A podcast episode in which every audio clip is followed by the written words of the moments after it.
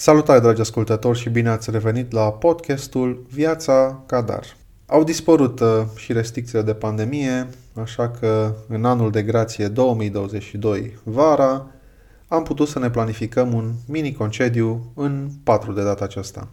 Am început cu câteva zile de relaxare la o locație cu piscină și cai, am continuat cu o reuniune de familie la Oradea, la care au participat inclusiv uh, verișori din Anglia, și am finalizat la o locație unde deja avem vechime și revenim cu drag de fiecare dată.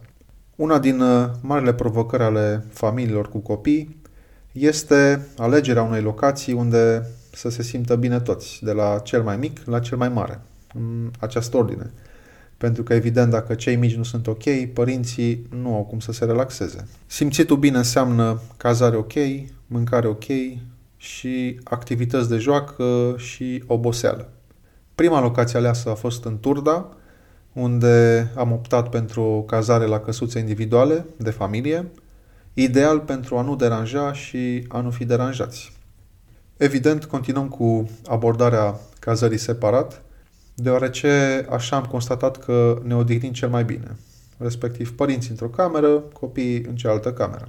Liam este suficient de mare, are aproape 4 ani, cât să doarmă singur, iar uh, pentru Aris avem uh, vechiul pătuț pliabil și salteaua aferentă unde este în siguranță.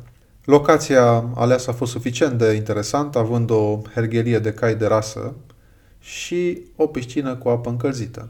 Cai erau interesați și pentru Liam și pentru Aris, mai ales că unii dintre aceștia stăteau la mângâiat, iar uh, apa și bălăceala, evident, a fost pentru amândoi dragoste la prima sau la a nu știu câta vedere. Uh, cam acesta este cuvântul pentru locație, interesant, deoarece nu există, cel puțin în momentul de față, un spațiu de joacă exclusiv pentru copii, ceea ce nu îl face neapărat family friendly. Evident, activitatea principală a fost la piscină, unde am avut parte de bălăceală, sărituri în piscină și diverse jocuri de apă, ca să fim siguri că uh, ambii copii vor consuma energia. Mâncarea din locație a fost ok, nu extraordinară, însă cu câte ceva și pentru copii.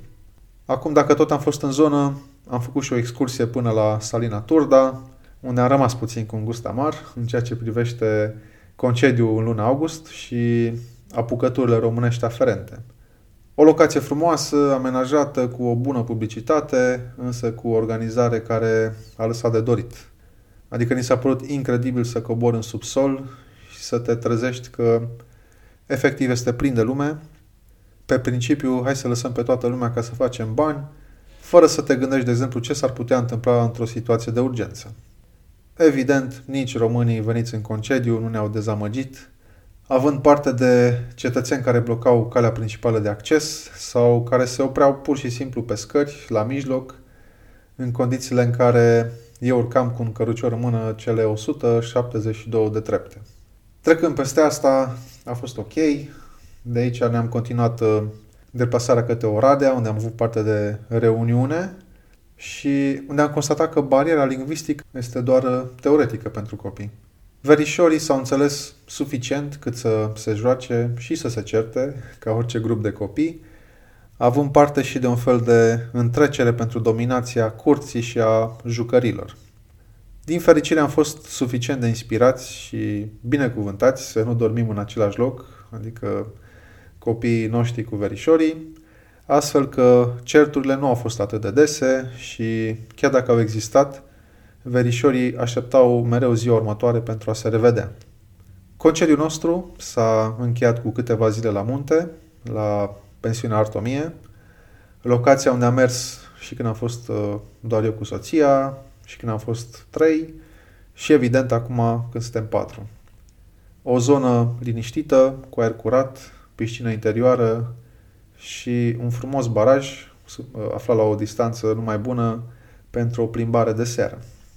Și acum când uh, am fost în patru, ne-am menținut strategia de a nu sta mai mult de 3-4 nopți în același loc, pentru că apoi intervine plictiseala și dorința de a pleca acasă. Și pot confirma că această abordare încă este ok.